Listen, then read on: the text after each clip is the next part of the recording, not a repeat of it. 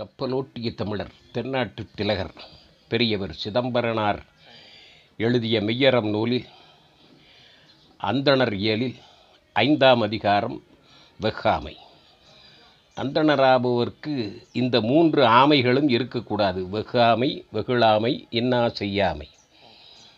அவர் நிறைய ஆமைகளை சொல்லுவார் வள்ளுவர். இவர் மூன்று ஆமைகள் இந்த அந்தணருக்கு செந்தன்மை பூண்டவருக்கு இருக்கக்கூடாது என்பது தலையானது வெகாமை அடுத்தது வெகுளாமை பிறருக்கு துன்பம் செய்யாமை. விளக்கம் தருபவர் வீரவநல்லூர் கவிச்சுடர் முத்தையா. வெகுதல் என்பதற்கு இலக்கணம் மூன்று அடிகளில் சொல்லுகிறார். அதனால் விளையக்கூடிய தீமைகளை ஆறு வரிகளில் சொல்லுகிறார். நிறைவாக வெகுதலை விட வேண்டும் என்று சொல்லுகிறார். பதினெட்டாம் அதிகாரத்திலே அவர் திருவள்ளுவப் பெருந்தகை சொன்னது இந்த ஆயுத எழுத்து போட்டு சொன்ன ஒரே அதிகாரம் அதுதான். எல்லா குரல்லையும் இந்த ஆயுத எழுத்து வரும். வெகுதல் என்பது திடீரென்று அடுத்தவர் பொருளுக்கு ஆசைப்பட்டு பேராசைப்பட்டு அளவற்ற துன்பத்தை பெறுவது. உழைத்து பெற வேண்டும் பாடுபட்டு பெற வேண்டும் என்பது தப்பில்லை. வெகுதல் பிறர் பொருள் விரும்பும் குற்றம். பேராசைப்படுவது பிறருடைய உரிமை உள்ள பொருளை தான் கவர வேண்டும் தந்திரமாக கொள்ள வேண்டும் என்பது குற்றம். வெகலை மரத்தின் வித்தன மொழிவ. அப்படி வெகுதலை பேராசைப்படுதலை கொடுமைகளின் விதை என்று சொல்லுவார்கள். மரம் என்பது அறத்திற்கு மாறானது. அது ஒன்று எய்தி நூறு இழக்கும்ன்ற மாதிரி பிற்பகல் தாமே வரும் என்பார். அதுபோல விதையாக இருந்து முளைக்கக்கூடியது தீவினைகள் துன்பங்கள். அதனால் வெகுதல் கூடாது. அது தீ அவாவின் நங்கூரமாகும்.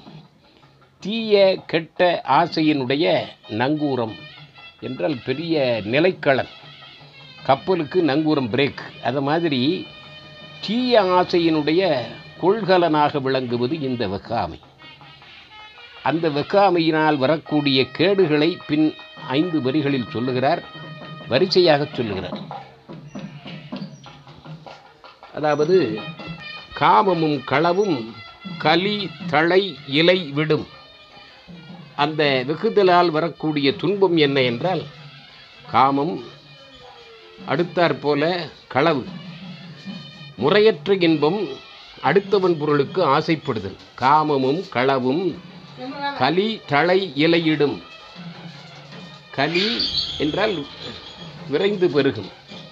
காமமும் களவும் தளிர்த்து துளிர்த்து செடியாக முளைத்து மரமாக மாறும். கொலையும் பொய்யுமாம் கும்பொடு கிளைவிடும்.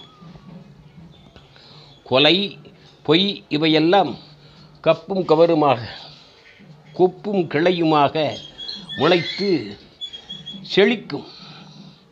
இந்த வெகுதல் வந்தால் காமம் வரும் களவு வரும் கொலை வரும் பொய் வரும்.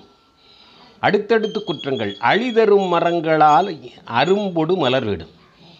இப்படி கொப்பும் கிளையுமாக வந்தால் போதாது அழிக்கக்கூடிய அநீதிகளால் அரும்பாகி மலர்விடும். படிப்படியான வளர்ச்சி நிலைகள். அரும்பும் மலரும் விட்டால் சும்மா இருக்குமா? காய் தரும். பழியும் கேடுமா? அழியா காய் தரும். அந்த அநீதி என்ன ஆகிறது? பிறவிதோறும் தொடரக்கூடிய பழி பாவமாகி கேட்டை தந்து அழியாத பேட்டை தந்து காய் தரும் பலனை தரும் அழிபல நிறைய கழிவருங்கனி தரும். காய் என்னாகும் முற்றினால் நிறையம் என்று சொல்லக்கூடிய நரகத்திலே கொண்டு போய் சேர்க்கக்கூடிய பெரிய கனியை தரும். இந்த வெகுதலானது முறையற்ற ஆசை அளவற்ற ஆசை பிறன் பொருளை அவனுக்கு அறியாமலேயே கவர வேண்டும் என்ற ஆசை. நன்றே தருவினும் நடுவிகந்தாம் ஆக்கம் என்பார். அந்த நடுநிலை நீங்கிய ஆக்கம் என்னாயினும் நல்லது போல தெரியும் ஆனால் கேடுதல். நிறைய கழிவரும் கனிதரும். இப்படிப்பட்ட கேட்டையெல்லாம் அது தருகிறது என்று சொல்லி நிறைவாக பொறிவழி துன்பமாம் செரிபல சுவையாம். செறிந்த பல சுவை போல் தோன்றும் ஆனால் பொறிவழியிலே போனால் துன்பத்தை சேர்க்கும். இந்த ஊரல் எடுத்து நான் சொரிவான் ரத்தம் வர்ற வரைக்கும் தெரியும் ஆனாலும் சுகமாக இருக்கும். எலும்பு துண்டை நாய் கடித்தால் ரத்தம் வரும் ஆனாலும் கடிக்கும். அதுபோல செறிபல சுவையாம் பொறிவழி துன்பமாம். சுவை போல இருக்கும் ஆனால் புலன்களும் அந்த பொறிகள் மெய்வாய் கண்மூக்கு செவி வாயிலாக துன்பத்தை சேர்க்கக்கூடியது தான் இந்த வெக்குதல் அப்படிப்பட்ட துன்பத்தை விலை கொடுத்து வாங்க வேண்டுமா? ஒன்று விற்றுக்கோள் தக்கதுடைத்து என்பர். உப்புரவினால் வர கூடிய கேட்டை அப்படி வாங்கலாம். இங்கே அறத்திற்கு மாறான வெகாமையை செய்தால் சுவை போல தோன்றி கடைசியில் சவமாக்கும் பொறிவழி துன்பம் சேரும். அதனால் ஆதலால் வெகலை அறவே விடுக. இப்படிப்பட்ட விளைவுகளை தரக்கூடிய பேராசையை முறையற்ற ஆசையை நடுநிலையிலிருந்து நீங்கிய ஆசையை எந்த காரணம் கொண்டும் மனதிலே ஏற்றி விடாதே. வெகலை அறவே விடுக முற்றிலுமாக நீக்கிவிடுதல் அந்தணருடைய நல்ல குணத்திற்கு அடையாளம் என்று வெகாமை என்ற அதிகாரத்திலே நீக்கக்கூடிய பண்புகளில் முதல் பண்பாக வெகாமையை சொல்லுகிறார் சிதம்பரனார். இந்த வெகுதல் என்பது அரசனுக்கு இருக்கலாம் அந்தணருக்கு இருக்கக்கூடாது. அரசன் நாட்டு பரப்பை அதிகமாக்க வேண்டும் அது அவனுடைய குணம்.